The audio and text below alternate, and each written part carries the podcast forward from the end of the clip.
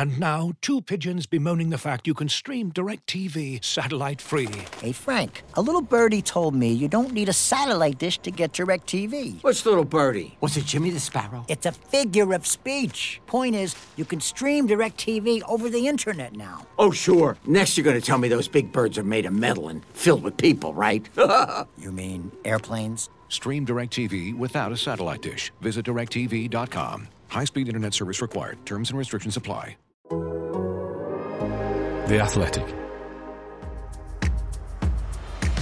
Instead of taking up that gym membership that you wouldn't use even if the gyms were open, how's about subscribing to The Athletic for just £4 a month as a New Year's resolution? You'll get unrivaled football coverage with analysis and in-depth features from the very best writers around, exclusive Q&As with Athletic staff and ad-free versions of all of The Athletic's podcasts including this one. Find out more and sign up today at theathletic.com slash totally.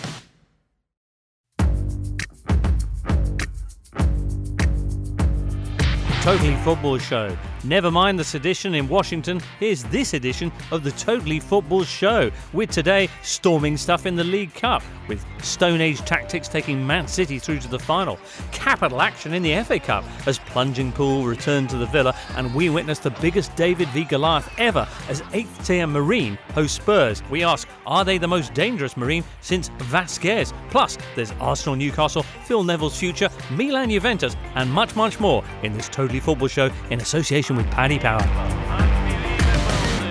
Hello there, listener. It is Thursday, the 7th of January. And off we go with another Totally show featuring today Duncan Alexander of Opta Joe. Hello, James. Dominic Fifield of The Athletic. Hello, James. And Karen Carney of Arsenal, Chelsea, England, and the BBC and Leeds social media stream. How are you, Karen? Good, thank you. Karen, you're going to be extremely busy uh, this week with the FA Cup, is that right? Yeah, um, covering a few games this weekend. So yeah, I am pretty excited actually, but uh, probably not as excited as uh, as Birmingham fan. Well, I am a Birmingham fan, but we've got Man City, so uh, I'm not looking forward to that. Man City, because they're having quite the run of results at, at the moment, as we'll discuss shortly. Uh, Crystal Palace will be in action in the FA Cup third round, of course, as will Wycombe Wanderers, who've made it through to the third round again. A Duncan. Yeah, we beat Oxford in the playoff to start in the third round at Wembley back in July. Um, and finally, here it is, yeah. Right. So, this is the first time that you've actually entered the competition at this point, courtesy of your new role as a championship team. Yeah, I mean, obviously, for a club like Wycombe for a long time in non-league, even reaching the first round was a big achievement, and occasionally getting to the third round. Um, so, yeah, just sort of starting the third round is quite glamorous. Although we have essentially got the worst sort of tie you can get, which is a home tie against a team in your division who you've recently played. We played them in the FA Cup, Preston, a few years ago. Mm.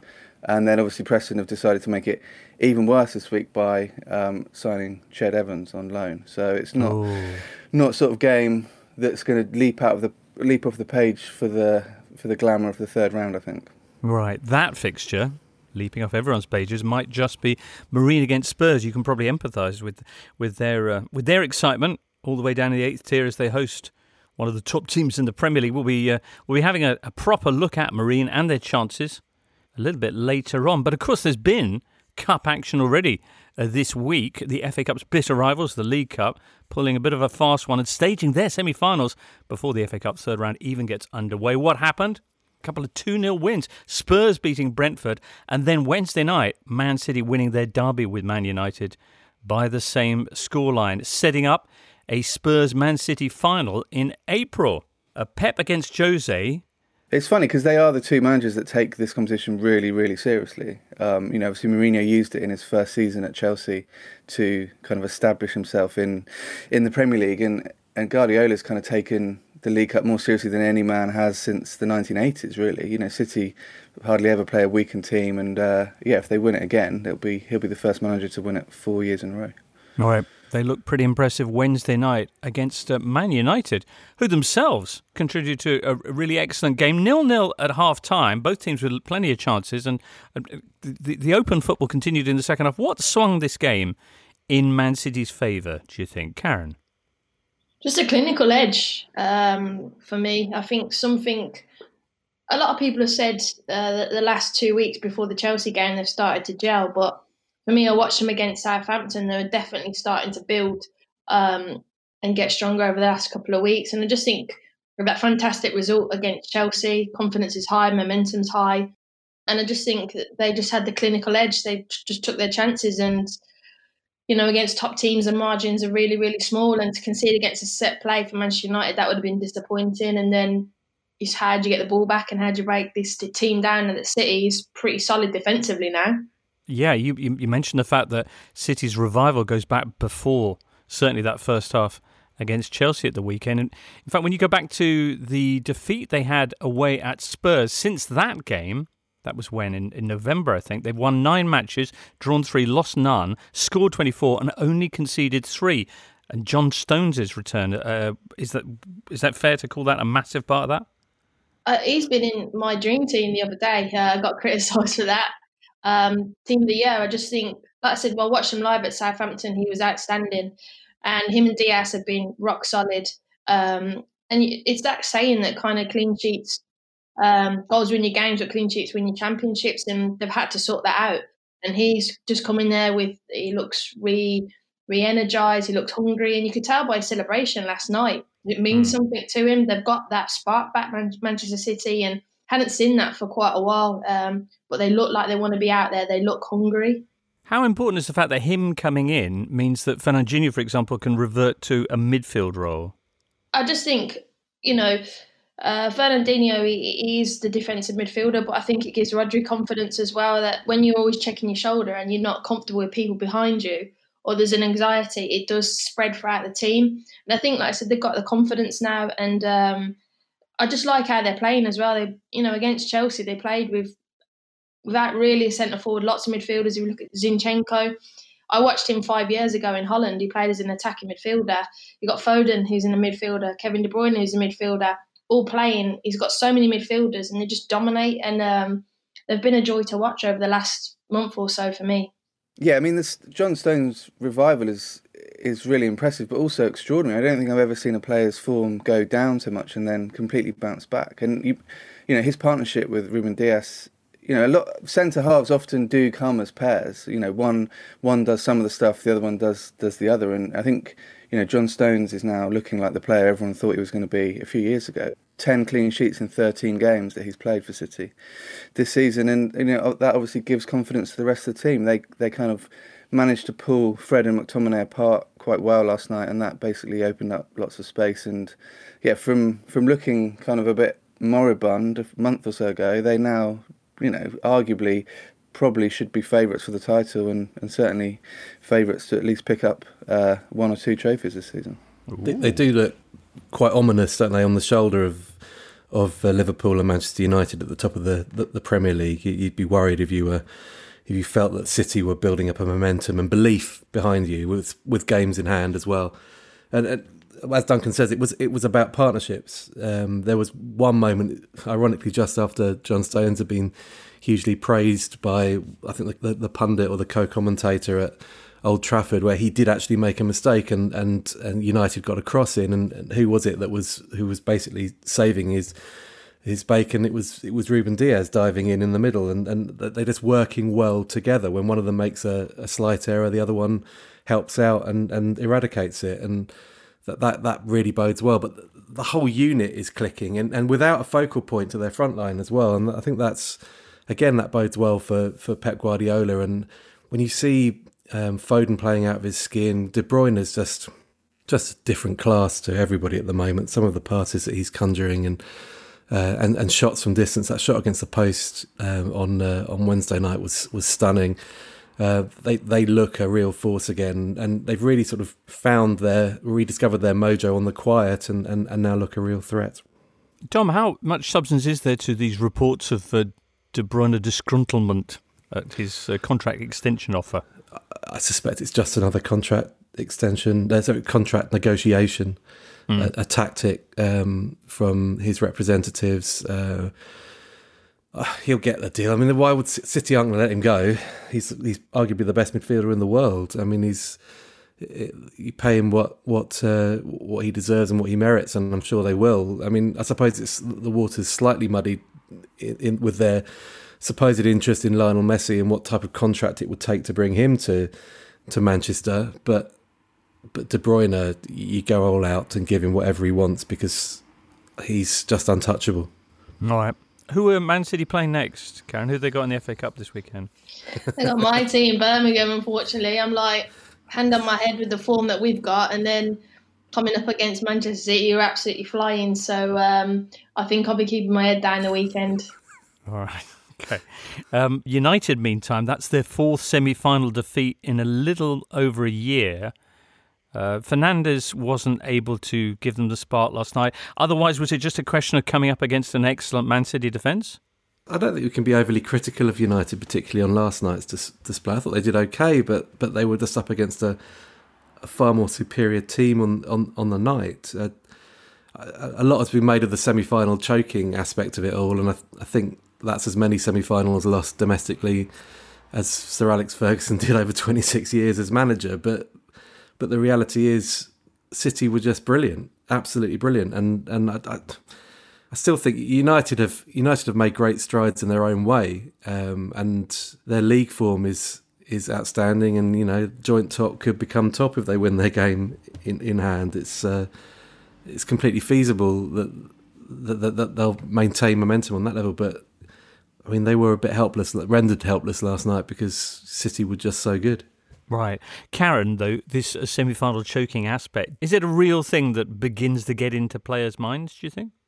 Um, I think you look at the, the teams where they've played in the semi final, it's a bit harsh. Um, and like um, Dom saying, you, you're coming up against a City team that are just phenomenal at the moment. But um, it can creep into your mindset. It can. Um, and it doesn't help people like ourselves keep reiterating it and put it in their faces. But in the dressing room, you'll just go out and you try and do your best because the end Man United were on top form going into this game. They were confident, they were flying. Were they playing the, the best football? No, but they were getting the job done. And sometimes that's what you need to get into a semi final, uh, from a semi final into a final. But I just think it was just a case of, I agree, Man, Man City was probably the worst time for United to play them and they got beaten by the by the better side. And they do need to add one or two more players. Um, maybe with that winning mentality, people that have been and done it and have that ruthlessness, and, and that was a difference last night. Players for City now to get the job done, and maybe Man United just need those one or two to add to that to help them get to the to the finals. Fair enough. What do you think of Spurs' chances against Man City in the final? Obviously, a lot can change between now and April. But Spurs coming off themselves a 2 0 win over Brentford. Slightly harder work for them. Uh, Brentford indeed thought they'd equalise, but uh, VAR introduced in the Carabao Cup uh, at the semi final stage just in time to disallow uh, what would have been uh, the 1 1 uh, for an offside kneecap, or a bit of one, I think. I thought Brentford performed pretty well. They were a bit tentative at the beginning, but they grew into the, the game and they did test Spurs. That was a strong Tottenham lineup which really paid due respect to a team that even Jose Mourinho at the end uh, of the of the evening suggested will probably be playing Premier League football next season, and that, that, that sums up the quality that Brentford have got. But but Tottenham did enough. They scored an absolutely outstanding second goal. Mm. Um, a wonderful through ball by Ndombele and a and a great run and finish from from Son. Um, and yeah, Sissoko's goal was well taken as well. A lovely little burst into the in, in between centre halves to to head them, put them ahead. I mean, it's it's great news for, for Tottenham. It really confirms what we all thought that Mourinho would would give them the platform to win trophies. I mean, he, he's now got to a final. He he can. He's now seeking to emulate what he did at Chelsea back in 2005. I think I'm right in saying it was 2008, the last time that they they won a, a trophy um, by winning the, the, the, the, League Cup, this competition under Juande Ramos. I remember covering that when they Juande Ramos's team beat beat Chelsea, and and I think Ramos admitted afterwards that he'd had a drink in the dressing room post match, a bit of champagne, and he, he was presumably half cut when he came into the post match press conference and and told the world that this was going to be the first of first of a few because think he, I think he got two points from the first eight games of the following season and was out by October. So uh, hopefully this will not be another full storm for, for Spurs, and that Mourinho will, will, will get them into a rhythm of, of winning trophies. Yeah, that two points from first eight games. I've not heard that before. So interesting. Just on the subject of Spurs, Will Ryan Uh, I think echoing the views of many a listener saying, I was shocked when I listened to Monday's pod to hear you guys say, or the guys that were on then, uh, Kane and Son were the only two stars in the Spurs side. Højbjerg has been unbelievable this season. Check out his stats for the Leeds game alone, says Will. Mm, fair. Very good. Uh, well, a lot can happen between now and April, so not too much point, I guess. I was trying to guess who's going to come out on top when Tottenham take on Man City then at their old home ground, actually, Wembley. So uh, instead, let's move on to the weekend's games because coming up, starting Friday indeed, it's one of the great British sporting occasions, the FA Cup third round. At Paddy Power, we know competition for the remote control can be fierce at the weekends. So, in order to give the non football loving occupants of your house something to do, here are some of our top suggestions. Go for a walk. Walk the dog. Walk to the shops. Go cycling. Cycle the dog. Recycle the dog. Just go! All very good options, we say. And that's not the only one. If one leg of your 4 plus fold acca lets you down, get a free bet on all football leagues and all markets. Paddy Power. Max free bet £10, min odds 25 on each leg, online exclusive, exclude shop bets, T's and C's apply, 18 plus, begambleaware.org. Looking for an assist with your credit card but can't get a hold of anyone? Luckily, with 24 7 US based live customer service from Discover, everyone has the option to talk to a real person anytime, day or night. Yep, you heard that right. You can talk to a real human in customer service at any time. Sounds like a real game changer if you ask us. Make the right call and get the service you deserve with Discover. Limitations apply. See terms at discover.com/slash credit card. This is the Totally Football Show, part of the Athletic Podcast Network. The Athletic is the only place you can read articles by Daniel Taylor, Amy Lawrence, Phil Hay, James Pearce, Ollie Kay, and the very best football writers around. FA Cup third round coming up starting Friday. Uh, 32 matches scheduled, of course. Scheduled, being the operative word there. Uh, it is a time of mismatches, milkmen on a mission, posties on parade, and lots and lots of patronising as teams from all over the footballing pyramid face off, kind of like football has thrown everyone's keys in a bowl on the table. This year, the FA Cup brings us the biggest mismatch the competition has ever seen in all its long and fruity years. As Marine of the Northern Premier League Division 1, eighth tier of the English game, host the Tottenham Hotspurs at their 3,185 capacity Rossett Park Stadium. Marine have only ever reached the third round once before. Can they pull off what would surely be the greatest upset in the history of everything? What a salute the occasion. We've dialed up former Marine ball boy Simon Hughes, now of The Athletic. 58. 58 is Marine, oh! just the second eighth tier side ever to reach the third round. 39. 39, Tottenham Hotspur, the Premier League leaders out the hat to play Marine. What a tie that is. Hello, Simon. Hello. Ball boy back in the day before it all went wrong. Yes, yes, I was. I was a ball boy and a mascot. Um, Oh, yeah? Yeah, it used to be my responsibility to watch where the ball was going when it was kicked into which garden and run down Jubilee Road and make sure that the or Rossett Road, I should say, because it's it's flanked on both sides with Mm. terraced houses and go and get the balls. And then I became mascot. Um, I did it a few times actually on the FA Cup run of 1995 96. Okay. Which which lasted into the first round when they they lost. Um, I don't want to say heroically because it wasn't heroic. They lost 11 2 to Shrewsbury Town. At which point I was never ever the mascot again for understandable reasons. Okay. For this Sunday's game, is it going to be a similar operation in place in terms of ball boys racing down local streets to, to visit gardens? You know what? Right, that, that's a question I need to ask because um, they, they, football's changed quite a bit in the last sort of 15 years, hmm. particularly in non-league football. It, it's not as much kick and rush as it used to be. When I used to do the ball boy role, there was quite a lot of balls that went missing because the ball was constantly in the air. Where Right. now, you know, they, they do try and get it down on the deck a lot more. So I'd be intrigued to know actually whether they do lose more or less. I mean, they're obviously quite expensive. I think they're about 100 quid a pop. So Right. they're obviously keen to make sure that they retrieve as many balls as possible. Well, indeed. You mentioned uh, the, the first round that they reached in, I think, 95, you said. The previous best in this competition for Marine, the third round, like this year, in 92 93, when, as you'll no doubt recall, Marine lost 3 1 to Crewe Alexandra. This game here with Spurs, how does it rank in terms of all time biggest games for this club?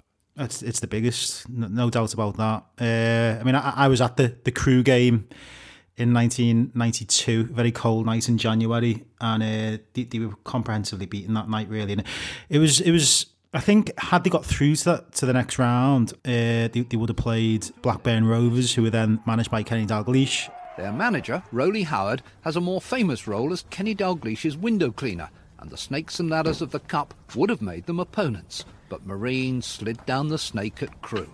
That probably would have been a, a bigger game for a few obviously local reasons. Kenny Dalglish mm. being a former Liverpool manager, but th- this is this is by far you know outstrips any other game, uh, and right. just in terms of the, the distance between the two clubs, uh, which has grown wider because Marine actually got relegated a couple of years ago. This time, uh, the manager is of course Neil Young, which is nice because Marine playing Crosby, no? So, uh, but he's a railway manager, is that right? What, what does true. that mean?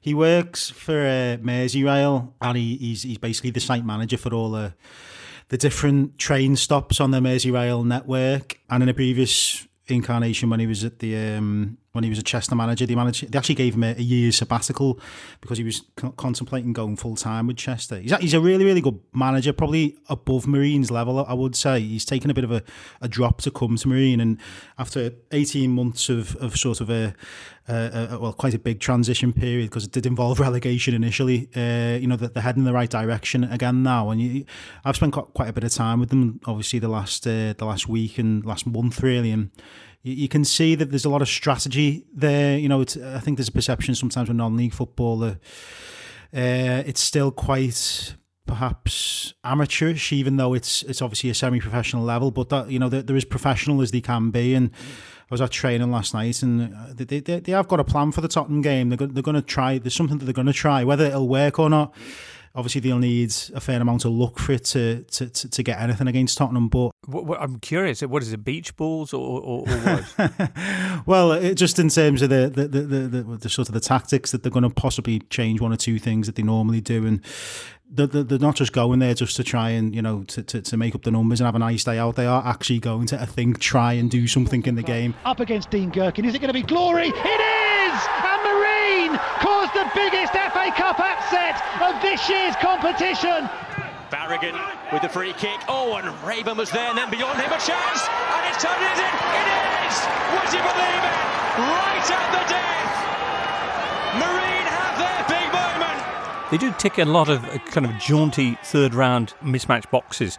Uh, we mentioned Neil Young and his railway managing. Uh, you've also got a teacher, I think a bin man, and the total wages per week of the entire team is less than £2,000, which obviously significantly uh, less than Spurs. In terms of finances, though, m- much like a lot of clubs outside the top tiers, this has been a, a tremendously worrying time. How important is this cup run? What what impact is this going to have, even if it comes to the end of the line with this game uh, for Marine? Well, I think it'll change the next five years, if, if not as much as the next 10 years, really, for them. Um, I mean, they're a pretty well run club. I'd say that you know they're, they're quite conservatively run with it with a small C. And a couple of weeks ago, the manager Neil Young signed a new a new three and a half year contract, which is unprecedented in really in, in non-league terms at that level. Uh, I would say so.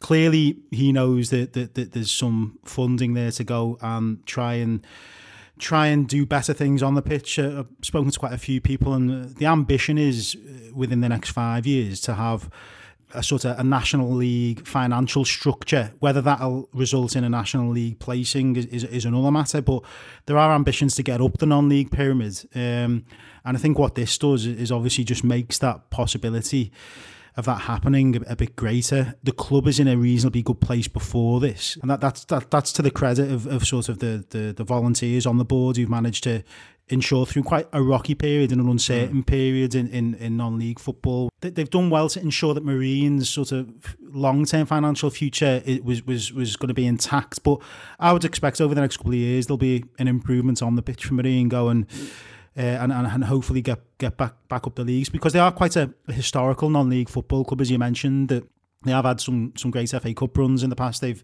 for a period in the mid '90s they were probably the best club uh, outside the, the conference as it was at the time. And I think that's where they need to probably try and get back to because they've got, they've got quite a big following now. The attendances have, have been good without the FA Cup in the last couple of seasons, and I think non-league football is becoming more popular um, than, than it ever has been. Uh, the attendances have been really good. So in a in a normal world when when football fans can go through the turnstiles again, it'd be interesting to see how that that sort of popularity manifests itself in in the attendances. It's just a shame. Mm. Obviously, we won't get to test that anytime soon. No, that, that, that's that's true. The the club are running a virtual match ticket scheme though to try and raise funds. Well, Simon, uh, one last thing, uh, if I if I may. There's been a, an impressive roll call of former greats at Marine. Uh, Jason McAteer, Wayne Rooney's uncle, Greg Ruffley, or Bogowski of uh, Guardian Football Weekly as well. Who, Oh, wow. from the current echelon, should we look out for on Sunday?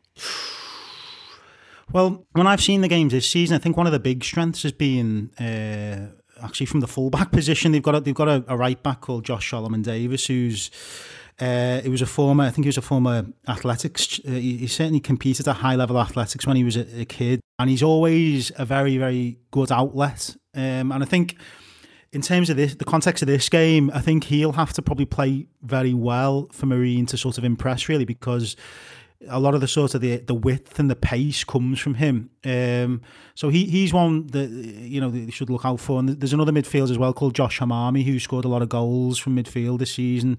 Very good from set pieces. His uh, his free kick led to the opening goal at Colchester, which was put over the line by another player, but it was a, a an excellent free kick, and he's got a reputation for for his set piece ability. Um, but they're, a pretty, you know, pretty solid outfit. Really, there's not many. You, you wouldn't really look at the team and say there's there's many weak links at that level. But obviously, there's an appreciation for the for the the jump in standard that who, who they're up against here. Um, but yeah, I'd still expect you know one or two of them to, to catch the eye because uh, you know I think I think as I said to you at the start of the conversation, I think non-league football now that players a lot technically a lot better. A lot of these players have played academy football to a high standard, um, and have managed to hang in there and still got the, the confidence and the and the ambition to, to play at a really competitive level. So I'd imagine it'd be a backs to the wall sort of game, but there will be moments of magic w- within that. I, I think. Simon Hughes of The Athletic. There you go, Marine. Keeping their heads above water. It's a must see fixture. Will the subs be important? That's all I got. Uh, they've, they've also, I think, been doing well on merchandise, particularly to Spurs fans. Their shirts, I'm excited to say, are going to be sponsored this Sunday by The Athletic. And Jamie Carragher has also uh, chipped in. He's sponsoring their dugouts and their pre match warm up tops through his charity, the JC23 Foundation. They're called Marine. I've always been curious, and research indicates that they were named after the hotel on the River Mersey seafront uh, at Waterloo, just north of Liverpool, uh, where their founders congregated to, you know, set them up. That's why they're called Marine. That's yeah. A lot of clubs were founded in bars in hotels. If you actually look at the history of football teams, but most chose a, a different name. So I mean, for me, I guess they, Crosby's quite close to Formby, which is the only place in England that still has red squirrels. So you wonder whether Jose Mourinho will be presenting uh, Region with a with a red squirrel at any point, but probably not. Um, how are they able to? How are they able to uh, preserve an enclave of the indigenous squirrel? I'm not sure, but it's. It, Is it like with my own Asterix? You know, there's one kind of wood. All Britain? no, essen- not quite. No, One, it is essentially that. It's the Red Right. Squirrel Wood in Formby. Um, so quite near to Kenny Dalglish's old house, I think. So the window cleaner probably saw one as he was yeah ringing out his squeegee. Anyway, we're, we're, digressing somewhat, but yeah, it does take me back to when when Wycombe were in the non-league, and um, I remember we got drawn against West Brom and the excitement. And I think this is, you know, football's done really well the last twelve months to cope with with everything that's been going on, but. FA Cup third round weekend is the one where we'll miss the, the fans not being there more than any other. I think, you know, the, the high quality Champions League games or big Premier League clashes, it's not ideal fans not being there, but the, the games are so good you can kind of look past that. But, you know, the Marine playing Tottenham at home and their fans not being able to be there is, is really sad. You're listening to the Totally Football Show, sponsored by Paddy Power and part of the Athletic Podcast Network. All right, rest of the third round. Uh, 32 games I mentioned scheduled, of course, but I don't think we're going to see them all played. One already poised to be postponed. That's Southampton's clash with Shrewsbury Town. Uh, as many as 10 members currently of the League One side have tested positive for COVID 19. Derby County in a similar position. They say they're going to field an underage side in their tie with Chorley Town. Unfortunately, we'll probably hear similar tales from some of the other fixtures. But what is due to happen will begin on Friday, or should begin on Friday evening, with a very interesting All Premier League clash at Villa Park as Aston Villa take on Liverpool. And we all remember what happened last time they went there. McGinn don't think the scoring's over. Should be number seven here. Jack Grealish surely will net this one. The skipper, yes! Aston Villa in seventh heaven. What are the prospects, uh, particularly given Liverpool's very underwhelming form of late, of something similar this time? Karen, you were you were at Southampton, for example, on Monday when Klopp's side lost one 0 Yeah, I mean, it's not like they didn't play well. They just, for me, I was a bit like they had lots of possession, they had lots of crosses. They just didn't have that spark, which was really bizarre. Um, you know, Mane, Salah, Firmino, just I don't think Forster had a save to make. And I was waiting for it, waiting for it, and they looked frustrated. They looked a little bit jaded for them. Um, and Southampton were unbelievable. Their intensity, their the passing, everything about their performance was brilliant, and they defended really well for the second half. But for Liverpool, they look like they need a few of their players back as soon as possible. They need mm. that spark, and it wasn't there on Monday. And you know, it's not ideal going to Aston Villa, who are doing really well at the moment, and have got someone like Jack Grealish that can open you up when you're playing with two midfielders and centre backs. This I was asking before about whether uh, Fernandinho moving from the back to midfield kind of changes the whole dimensions of Man City. Is the same true when you take Jordan Henderson out of the midfield and stick him at the back as Klopp did on Monday? Yeah, I think so. I mean, some of Liverpool's best performances um, before they sealed the title last season were with Henderson almost playing as the furthest forward of the midfield three, um, and he can also shuttle on the on the right flank and cover Trent quite well as well. So I think it's not that he's bad at centre half; it's more that they do they do miss him in midfield, and um, you know, Liverpool said that they don't think it's likely they'll sign a centre half in January because it is is very hard to do. And you know, essentially, City and we spoke at City earlier that them and Liverpool have switched around this season, haven't they? Because a year ago, City's defence was in tatters, and that was what was costing them. Um, and a year on, it's it's the other way around. So, so is it the defence that's that's costing them, or is it, as, as Karen was saying, that lacking that incision in the final third? They've only had what seven shots on target in their last three Premier League games. The last time they looked anything like Liverpool, Dom, you're chuckling right now. I just thought was... you were going to say they've only had seven shots on target in the last three games, and they were all against Crystal Palace, and they all went in. right. Well, that that was the game prior to this one, run. Yeah. yeah. Yeah, well, they left, but basically left all their incision in South London, didn't they? That's the problem. All their ruthless intent was somewhere in Selhurst Park, and and they haven't had it since. It's it's been remarkable. The balance is the key, though. I imagine. in what way? Suggests. Well, if you have midfielders filling in at centre half, then your hmm. midfield mm. is lacking, and therefore the supply line to your strikers is probably not what it should be. I think it as well. It, it's it's leadership. When you know, it might sound a bit mad, but Jordan Henderson for me, I've noticed it for the last two years. As soon as he's out of the team, Liverpool are completely different. And even though he's gone back in terms of position, going from centre midfield to centre back, as a good intelligent player like he is, he can play that role with his eyes shut but it's like losing that centerpiece in terms of being able to communicate with his centre forwards. He was trying to communicate to him, but it was just the distances were too big. And you're right, you know, Trent Alexander Arnold didn't go forward um, against Southampton. He was really held back. There was only one fullback going forward against Southampton because why? Because Jordan Henderson can't fill in. But um, I think we've got to appreciate how difficult it will be for Liverpool to to win the title. You've always got that everyone ups their game when they play the champions. They're not playing again in front of Anfield in terms of fans, which for me is like 10 points for mm. any team. No one ever wants to go to Anfield in front of a full crowd. The times that we're in and the injuries that they've had, if they win it, this will, for me, this will be a better achievement for what they did last season. Word of appreciation for Southampton, who took the lead uh, barely, what, two minutes in through the returned Danny Ings. How, how did you judge their performance?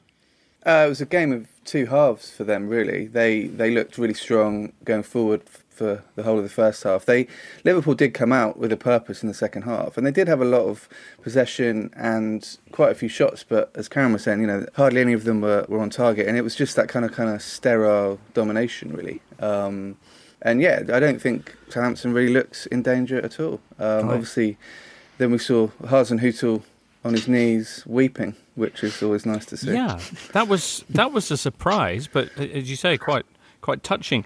Karen, did you did you see him after the final whistle? Yeah, because we're not we're not too far, and he went straight down and started crying. And I was saying to my um, presenter, I was like, like he's literally crying, and it, it was quite emotional being in the ground as well. But we wasn't aware of why he was upset, um, so we had to kind of figure out what why he was. And I think it was just the pure emotion of kind of digging deep and getting such a result, and against someone that he probably admires and they do have similar philosophies as well in terms of how they play. But it was just, it was, I think, as a player, if I was seeing my manager give the energy that he gives on the side of the pitch and then gives that emotion, I would want to play for him. I'd want to run through a brick wall for him. Um, so for me, that, that, as a player, I was like, wow. Excellent. Klopp had an emotional moment post game afterwards too when he talked about penalties. George B. Livingston asked whether that was his Benitez facts moment. I think that might be a bit of a reach, but he's certainly got some answers to find. I generally don't buy into fans when they sort of say, "Oh, the the ref was biased against our team," because it, it's not true, and you know these things do even out. But it, Liverpool were a little harshly treated, I think, in that game. There were a couple of challenges that you wonder why VAR didn't, you know, didn't flag up, and um, so you could see why Klopp was upset. I mean, the penalty thing, you know, United have had a lot of penalties recently, but Liverpool have had the most penalties in Premier League history and have had for almost the entirety of the league. So it's not like Liverpool never get them. And it generally comes in little kind of waves depending on how your team sets up and the and the players you have available. And you know, United's team at the moment is very much a sort of team that gets into the box quite a lot with, with players like Rashford or players like Martial that, that have the ball and dribble past defenders, so that you are more likely to get a penalty when that happens. Mm. Villa then uh, coming up on Friday and 7 2 last time. Uh, how much of a full strength team do you think Jurgen Klopp will field in this game? He doesn't usually in the third round, but given Liverpool's recent form, what he might want to try and give a bit of a spark uh, to their, their, their, their run of results? Dom? I suppose he has to balance that. He he will know the state of fitness of his players uh, and and the schedule that's that's coming up. But I still suspect that it will be a weakened team. It may well be a weakened team from Villa as well. Of course, um, it's it's difficult for these for the managers at this time of year. That they've just come off a very very crammed Christmas program. Um, there will be a lot of fatigue in the squad. I mean, for example, that front three, without having Jota available to sort of come in and, and relieve some of the pressure, he's had to lean on those guys for Mm. for a while, and maybe maybe they're slightly jaded, and maybe that is a contributory factor to to their inefficiency in front of goal all of a sudden. Right. Is Um, so- Minamino not an option, do you think, for him? Or is well, he, he, hasn't not- featured since Palace, has he? I mean, Hmm. it's it's strange that one, but uh, the implication being that he needs to to work harder defensively. Um, he didn't have to that particular afternoon, and, and he did well. But but um, yeah, he is, clearly is an option, and, and it, clearly he needs to adapt quickly if he's going to demonstrate that he, he's worthy of a place in, in, in Klopp's plans. Villa, meanwhile, for all your talk of them fielding understrength teams, are discussing Ross Barkley being back in the lineup uh, for this game, which would uh, big big boost. No, uh, d- does anyone quite fancy Villa's chances here of making it through? I think they're excellent at the moment. I, I know they, they lost at United narrowly, but they've been superb for a while.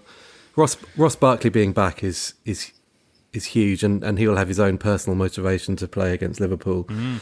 Um, he was excellent for them in those first few months of the season before the hamstring pinged, and uh, I just think he adds another dimension. He, he looked like a player that was finding his rhythm again after some stuttering form and and, uh, and opportunities at, at Chelsea.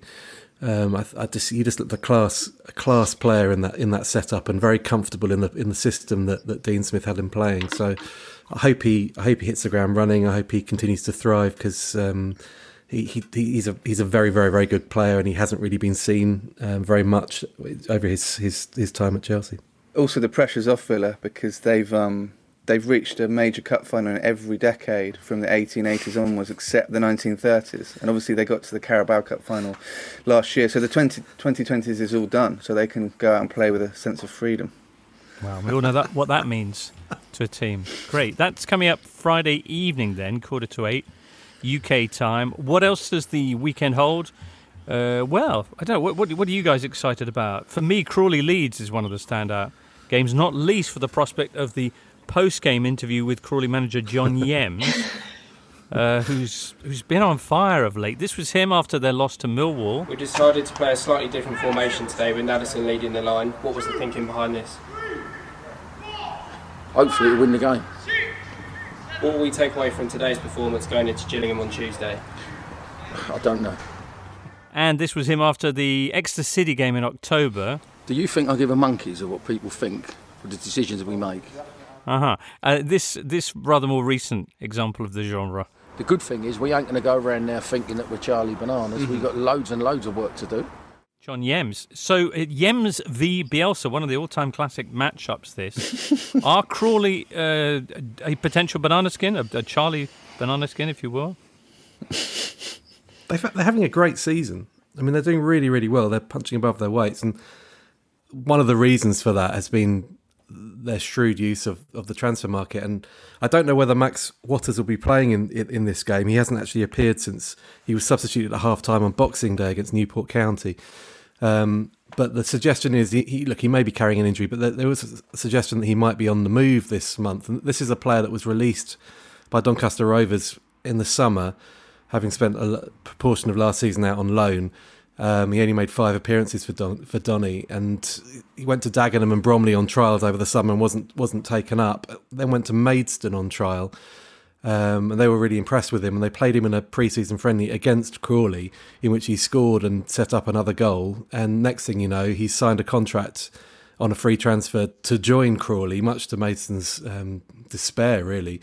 Um, 16 goals and 17 matches later, he's being touted to championship clubs for over a million pounds. So that is pretty shrewd recruitment on on Crawley's part. Um, he's played a major a major role in, in propelling them up the League Two table this season. So, so I don't know whether he'll be available for the for the Steve Evans derby or the Harry Kewell derby this weekend or the Sanchez Watt derby. But he's clearly um, he's clearly a player that's going to make waves at some point. The, the, the Dominic Poleon derby. What's the name again, Dom?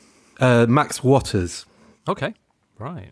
Uh, yeah, and I want to mention Dannie Bulman, who's very much at the other end of his career. He, um, I actually saw his football league debut for Wycombe against Bristol Rovers back in August 1998 when he charged down a back pass and scored with his bum. Essentially, it rebounded into the net. Um, he'll be 42 in a couple of weeks, and he's still playing, uh, you know, professional football, which is really impressive um, and pretty unusual. It certainly is. Uh, very good. Elsewhere in the third round fixtures. Newport taking on Brighton. Newport down in League Two, but they have uh, quite a few giant killing exploits uh, to their name of late. They knocked Leeds out in round three in 2018. They locked Leicester out in round three last season.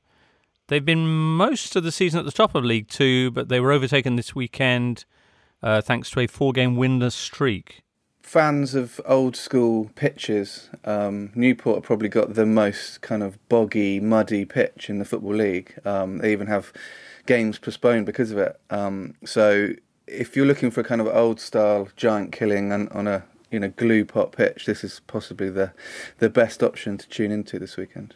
Okay. Brighton, who will be visiting Sunday evening, are without a win in eight matches. Newport haven't played football since Boxing Day. Hopefully, they will be Sunday night. Excellent. What else catches our eye from the third round of the FA Cup? We've got some more intriguing fixtures, including Big Sam back where it all began and Arsenal Newcastle coming up next. This episode is brought to you by Michelob Ultra, the official beer sponsor of the NBA. Want to get closer to the game than ever before? Michelob Ultra Courtside is giving fans the chance to win exclusive NBA prizes and experiences like official gear courtside seats to an NBA game, and more. Head over to MichelobUltra.com slash courtside to learn more. You're listening to the Totally Football Show, sponsored by Paddy Power. Hey, here's Jay Phil with something important. If you had to compile a team of players, asked Jay Phil, who shared the same surname, which name would produce the strongest starting 11?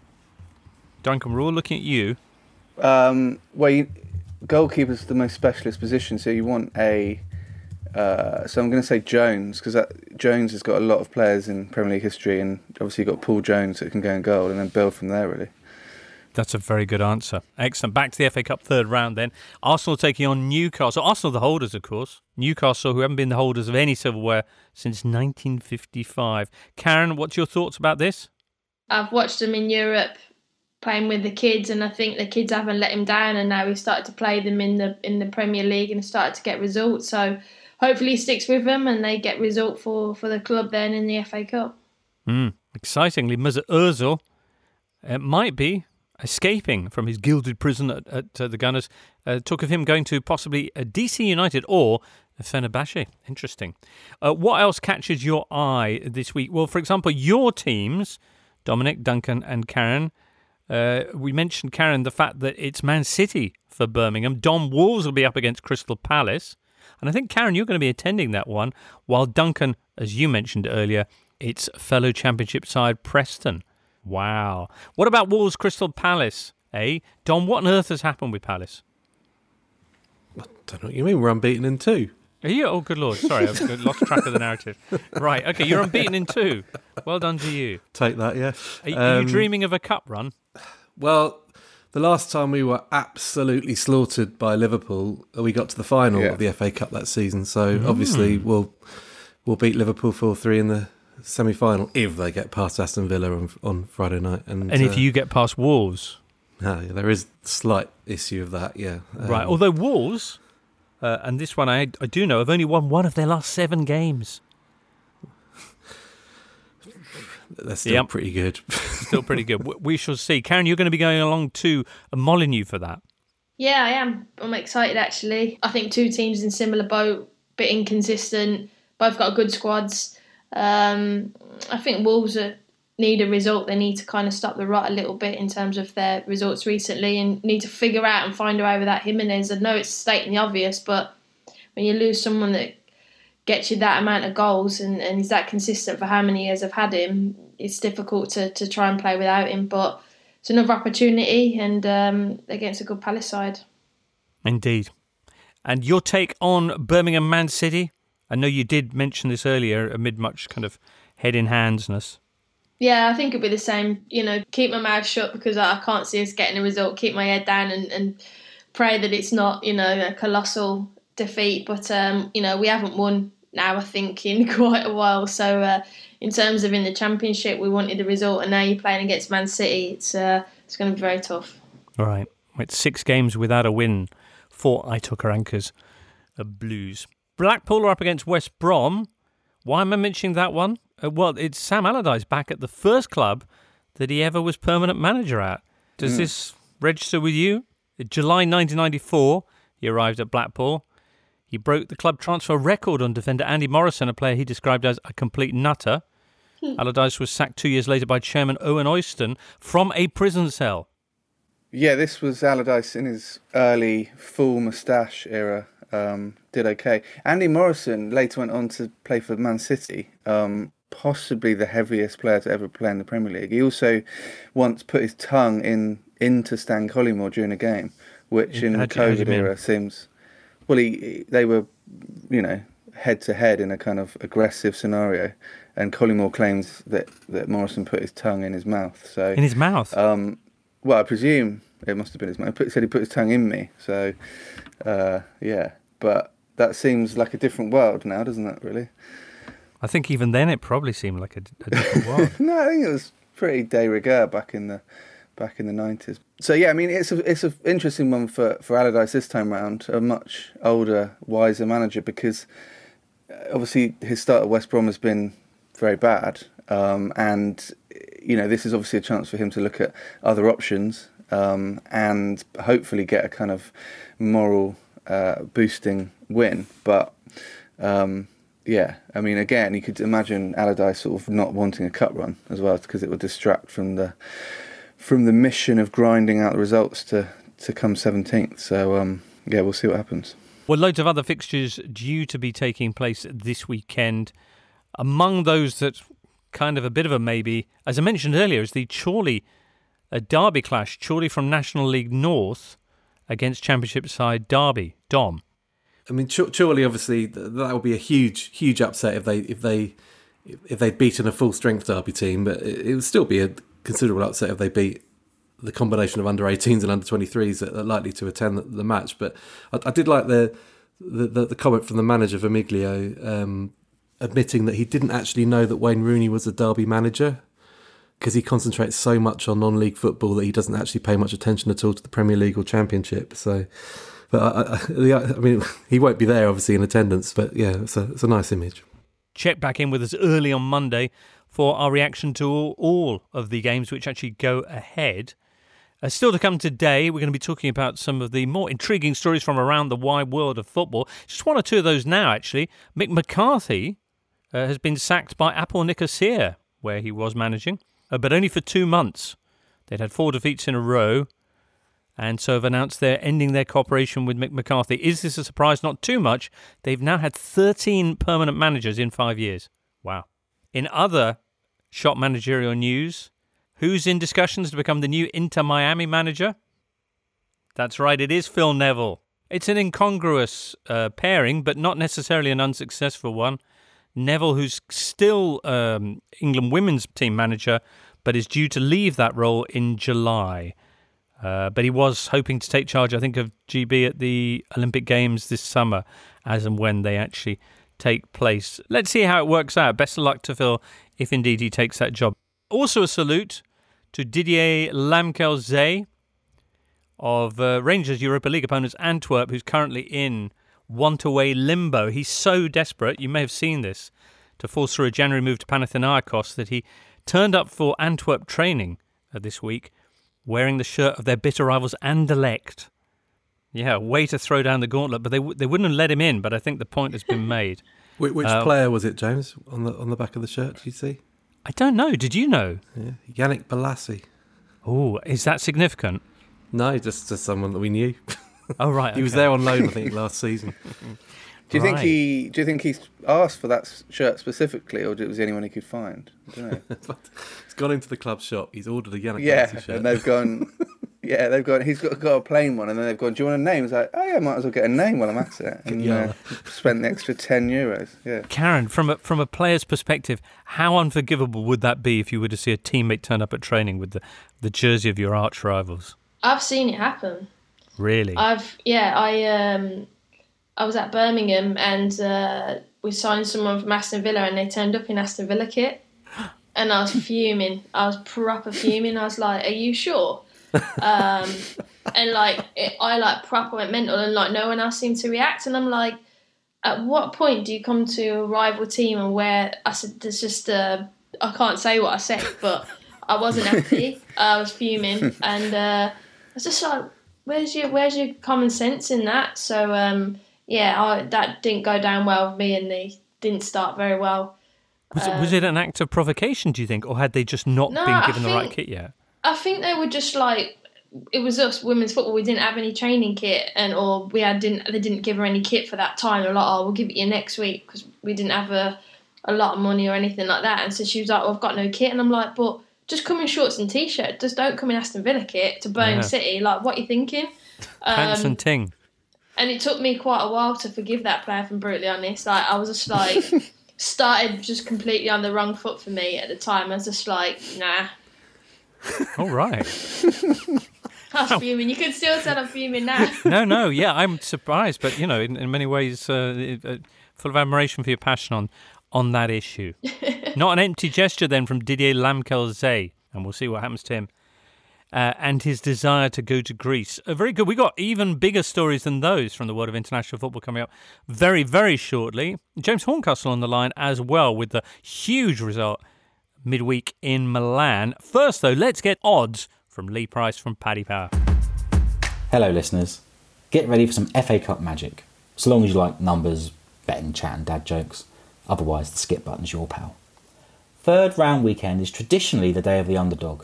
Can Marine limit Tottenham to single figures? Can Timo Werner score a goal? Can Chorley beat Derby's youth team? Hang on, which one knows the underdog? Confusing.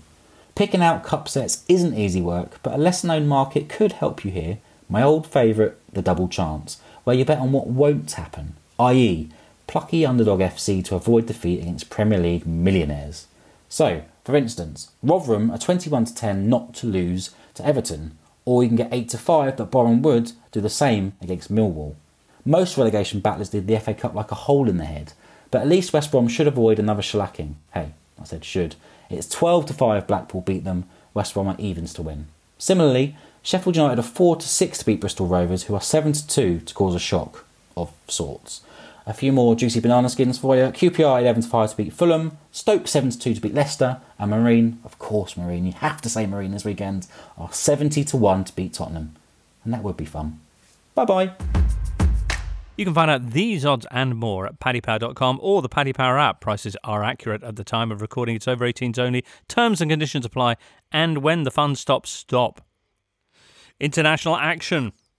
Not sure if you were across this, listener, but Pochettino is in at PSG. He had his first game in charge Wednesday. He was held to a 1 1 draw by another former Saints manager, actually, Claude Puel, now at Saint Etienne. PSG move up to second place, though, because Lille, who were above them, lost to Angers. There was a new manager in at Athletic Club of Bilbao, as we discussed on Tuesday's pod, Marcelino. They lost their opening game 3 2 at home to Barcelona, with Messi scoring a brace and that Messi Pedri partnership looking once again absolutely excellent. In South America, Copa Libertadores semi finals. It's a big Brazil Argentina, or rather Buenos Aires State of Sao Paulo clash thing going on because in one it's uh, Boca Juniors against Santos. That finished goalless. The other one on Tuesday, Palmeiras did River Plate 3 0. We'll have the second legs in a week. Could be heading for an all State of Sao Paulo final. Crikey.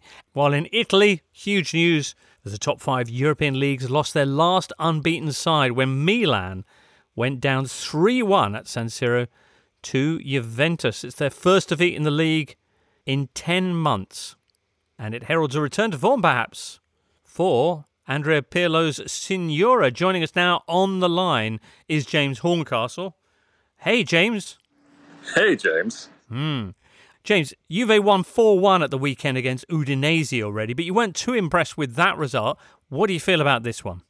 Well, I think they played better and they needed to um, because uh, they risked being knocked out of the title race already. I think if they'd lost this one, um, because they would have been 13 points behind Milan. Um, so the pressure was on. And I think, you know, while Pirlo and Fabio Paratici, the chief sporting director, kind of projected this aura of calm, players recognised that it was now or never. Dybala and Chiesa were fantastic. Um, they combined for the first two goals, and Chiesa's really come up big um, in the last two games. He was excellent against Udinese as well. And for 10 or 15 minutes in the first half, he was unplayable and really neutralised uh, Milan's, well, one of Milan's biggest threats, which is Theo Hernandez, who I think this season has been the best left back in the world. I think challenging Andy Robertson for that uh, that honour. Um, it wasn't a flawless performance by Juve by any means. I mean, Szczesny had to make, I think, seven saves. Um, Ramsey Bentancur made a few mistakes. There was that controversy around uh, a couple of controversies, really, whether Milan's equaliser should have stood because there was a foul in the build up on Rabiot, but equally, Bentancur should have been sent off 20 minutes from time. Um, but I think, as Paolo Maldini said before the game, the stakes were higher for Juventus um, going into that game. Um, Milan could afford to lose and still be on top of the pile because Inter and Napoli lost earlier in the day. But yeah, I think some signs that things are coming together for Juve. But then again, we've said that after the Barcelona win, and they need some consistency um, because, as we said on uh, Tuesday's Europod, you know they've got a big month of Sassuolo, the Derby d'Italia, and the Super Cup to come. So they need to put in more performances like the one they did last night if they are to stay in this title race. All right. Although it was nice from their point of view, the fact that people like uh, Federico Chiesa, who'd had so many doubts uh, attached to his transfer from Fiorentina, should have been so impressive, and the fact that they scored three goals and uh, all of them were without uh, the involvement of Cristiano Ronaldo. Yeah, Cristiano. I mean, he was very good at the weekend against Udinese, but in in this one, he aside from putting Weston McKennie through, and we should mention McKennie as well because mm. he he's pretty much turned up and every big occasion that they've had so far this season, scored in the Turin derby, scored in that great goal at the Camp Nou against Barcelona, which was the, the best win of, of Pirlo's managerial career. But aside from uh, you know Ronaldo setting up setting him up for a chance. He was way out wide on the left, more so than usual. Um, didn't really affect the game. wasn't in the penalty area. Um, but Chiesa, I think um, to see him now playing on the right, um, he seems to be really thriving there and seems to um, just seems to be a really good kid. I mean, that sounds really banal, but when he speaks after the game, um, seems to have his head on his shoulders. Um, was speaking last night about you know sort of staying back after training and working on shooting with Dybala and, uh, and Cristiano, and uh, what seems to be paying off with what a couple of goals, uh, uh three goals and an assist in his last two games. So mm. good to see. All right, Cristiano Ronaldo should mention one of the passes of the season in this game. Yeah, the one for McKennie. Um, inside, yeah, it was it was uh, sensational. Really, I think he must have taken out three or four players uh, out on the sidelines. He's still got moments. I suppose, yeah. I mean, he's what got 20 goals in all competitions this season for club and country. I think the other thing to point out about last night is that yeah, Morata wasn't there. Morata's probably been the most compatible partner for Ronaldo this season. And also, Cuadrado's been one of their most consistent players, got more assists than any other player as well. Mm. He hmm. was ruled out with COVID that morning. Um, but then again, James, I mean, you look at that Milan side, uh, they were decimated. Uh, and they still played pretty well. This is the thing that keeps coming back to this idea that it's Milan's year. Okay, they lost, but Calabria, um, the fullback who basically had to play midfield because everybody's injured or suspended, he was the one who scored a goal. He scored a brilliant goal for them to get them back into the game initially as well. So uh, we've got a great title race going on in Italy. Four teams, I think. It's, it's a really fantastic championship that we've got. Inter only one point behind Milan. Roma four points off the top themselves and beginning to hit some real form. And Juve now moving up into fourth spot, seven points off the top, but with a game in hand. Thrilling stuff. James, thank you so much for that update, and we'll catch up with you soon. Okay. James Horncastle. You can hear James, of course, next Tuesday in the Totally Football Show European edition. That, though, is where we come to the end of today's Cuptastic Totally Show. It's been a barrel of laughs, illuminating and entertaining, I hope, for you, listener, as well. Many, many thanks to Dominic, Karen, and Duncan. Anything you want to add before we sign off? Magic of the Cup. That's what it's all about. Thank you, Dom. Thank you. And thank you, listener. We'll be back early Monday with all the news and everything that's happened. Do hope you join us then and have a great weekend in the meantime. You've been listening to the Totally Football Show, part of the Athletic Podcast Network. Keep up to date with everything Totally at thetotallyfootballshow.com and follow us at The Totally Show on Twitter and Insta. Check out all of the Athletics football podcasts on Apple, Spotify, and all the usual places, or listen ad free on the Athletic app. The Totally Football Show is a Muddy Knees Media production and sponsored by Paddy Power.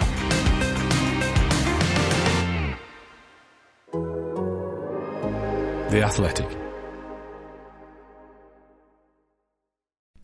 As you've probably heard by now, we've teamed up with BetMGM this season. We'll be using BetMGM lines to make all of our picks, and we'll have special offers for our listeners each week. If you haven't signed up for BetMGM yet, use bonus code The Athletic, and you'll get a one-year subscription to The Athletic, plus up to a $1,500 first bet offer on your first wager with BetMGM. Here's how it works. Download the BetMGM app and sign up using bonus code The Athletic. Make your first deposit of at least $10.